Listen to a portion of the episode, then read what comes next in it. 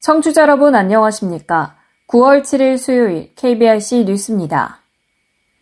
국가인권위원회가 장애인 콜택시를 이용하려 할 때 다른 지역에 산다는 이유로 제한하는 건 차별이라고 판단했습니다. 어제 인권위는 장애인 콜택시 구입비 50%를 국고 지원하는 건 모든 장애인이 차별 없이 이용할 수 있도록 국가 차원에서 보장하는 것이라며 이같이 밝혔습니다. 전동 휠체어를 사용하는 중증 뇌병변 장애인 A씨는 아버지를 만나려고 방문한 지역에서 거주자가 아니라며 장애인 콜택시 이용을 거부당해 평등권에 침해당했다며 인권위에 진정을 제기했습니다.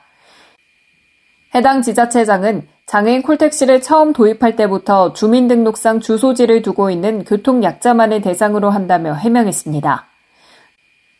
또 운영하는 콜택시가 다섯 대라 거주민 수요조차 충당하기 어려운 상황이고 향후 대수를 늘려 여건이 개선되면 이용 대상에 제한을 두지 않을 계획이라고 밝혔습니다. 하지만 인권위는 콜택시 부족 문제는 법정 운행 대수에 맞게 확충해서 해결해야 할 문제라고 지적하고 지자체가 교통약자의 이동 편의 증진법을 위반했다고 봤습니다. 지자체 장에게는 교통약자의 거주지를 이유로 특별교통수단 이용에 제한을 두지 말라고 했습니다. 또 소관부처인 국토교통부 장관에겐 지자체 특별교통수단 운행 시 교통약자의 거주지를 이유로 이용을 제한하는 사례가 있는지 실태를 파악하고 지도 점검하라고 권고했습니다. 교통약자법 제16조 제5항은 특별교통수단을 운행하는 자는 교통약자의 거주지를 이유로 이용을 제한해선 안 된다고 규정하고 있습니다.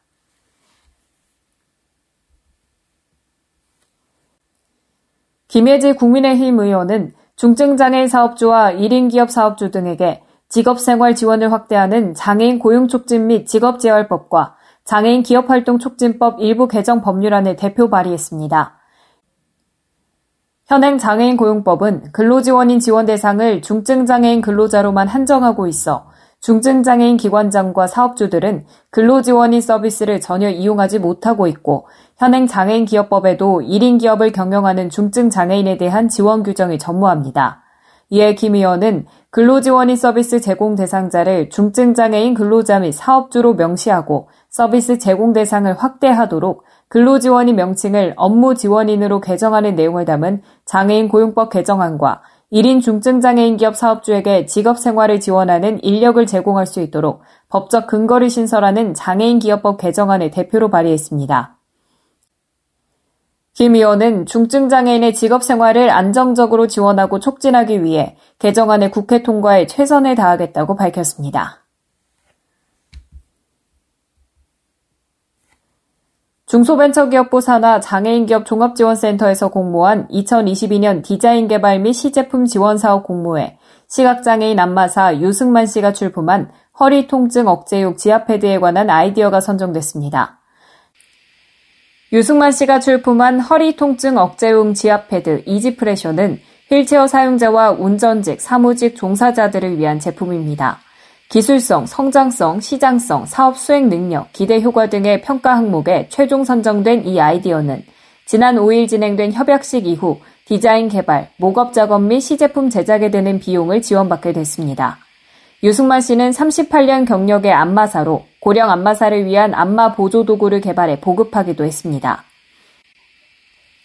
유승만 씨는 현재 시장에 나와 있는 지압 도구는 손을 사용하는 도구와 안마의자, 안마 침대 등이 있으나 통증 부위에 직접적으로 간편하게 사용할 수 있는 도구는 없다며 이지프레셔는 앉아서 일하는 경우 척추에 가중되는 무게로 인해 생기는 허리 주변 근육의 긴장을 자신의 체중을 이용해 물리적 자극을 가할 수 있도록 함으로써 근육의 탄력을 회복하게 해 체형을 바로 잡아줄 수 있으며 작고 가벼워 등받이 의자에 간단하게 탈부착할 수 있어 간편하게 사용할 수 있을 것이라고 설명했습니다.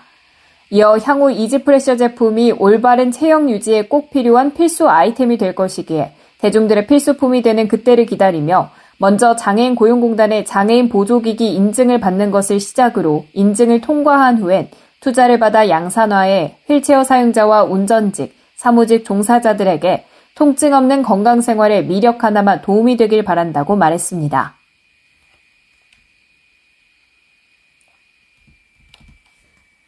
서울시가 사회적 거리두기 해제 이후 처음 만든 이번 추석 연휴 명절에 특히 소외되기 쉬운 취약계층이 더욱 따뜻한 추석을 보낼 수 있도록 추석 명절 취약계층 종합대책을 추진합니다. 주요 내용은 기초생활수급 가구 및 취약 어르신 위문품비 지급 및 안부 확인, 노숙인, 쪽방주 및 결식 예방 및 명절 특식 제공, 시설 이용, 입소자 위문금품 및 명절 특식비 지원, 민간자원, 복지관 등 연계 위기가구 특별 지원, 시립 장사시설 정상 운영 및 상황실 통한 지원 총력 등입니다.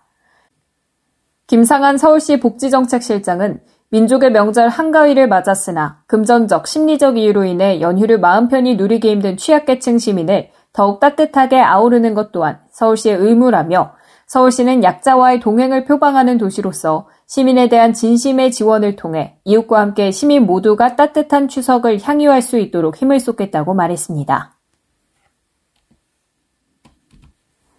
세종시는 장애인 콜택시 누리콜의 운행 방식을 10월부터 원하는 시간에 즉시 호출하는 방식인 바로콜로 전환한다고 밝혔습니다. 앞서 누리콜은 이용일 2일 전에 사전 예약하는 방식으로 이용자의 불만이 많았습니다. 시는 바로콜 도입에 앞서 즉시 차량 호출이 가능하도록 관자 시스템 고도화 작업을 실시했으며 상담원을 통하지 않고 차량 호출이 가능하도록 전화 자동 응답 시스템도 도입했습니다. 또 바로콜 전환 후 이용 수요가 증가하는 것에 대비해 운전원 5명을 추가로 채용했으며 차량 고장이나 사고에 대비해 유지하던 예비 차량 등을 활용해 5대를 추가로 운행에 투입할 계획입니다. 시는 10월 한 달간 바로콜을 시범적으로 운영하고 운영상 나타난 문제점을 보완해 11월부터 정식 운영되도록 추진할 방침입니다. 최민호 시장은 이번 운행 방식 개선으로 누리콜 이용자들의 예약 불편 문제가 다소 해소될 것으로 기대한다며 앞으로도 장애인을 비롯한 교통약자의 이동권 보장 확대를 위해 더욱 노력하겠다고 말했습니다. 경기 평택시는 미세먼지 정보를 실시간으로 알려주는 미세먼지 신호등을 팽성 레포츠공원과 평택호 예술공원에 추가 설치해 총 13개 신호등을 운영한다고 밝혔습니다. 이번에 설치한 미세먼지 신호등은 시각장애인을 위한 음향 신호기가 부착돼 있어 미세먼지 현황을 음성으로 안내받을 수 있으며 1등급 미세먼지 간이 측정기를 부착해 미세먼지 농도를 실시간으로 확인할 수 있어 미세먼지 농도 표출에만 한정된 기존 신호등보다 성능과 기능성을 확대했습니다. 시는 2018년부터 미세먼지 저감 대책 푸른 하늘 프로젝트의 일환으로 총 13개소의 미세먼지 신호등을 운영하고 있으며 현재 대기오염 안내 전광판 3개, 대기오염 측정소 6개소와 IoT를 이용한 미세먼지 측정망 30개소를 통해 시민에게 정확하고 신속한 미세먼지 오염도를 실시간으로 전달하고 있습니다.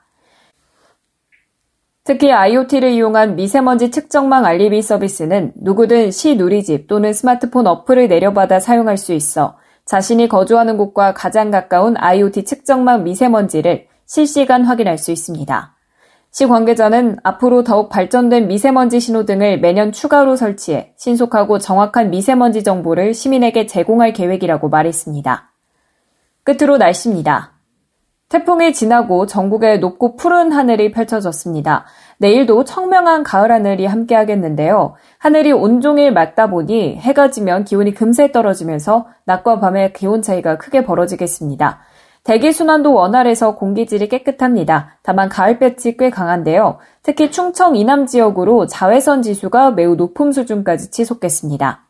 내일 아침 일찍 전국 내륙으로는 안개가 끼는 곳이 많습니다. 한낮 기온은 전국이 30도를 약간 밑돌겠는데요. 서울이 아침에 17도, 한낮에 29도, 대전 28도까지 오르겠습니다. 남부지방도 광주와 대구가 29도, 부산 28도로 오늘과 비슷하겠습니다.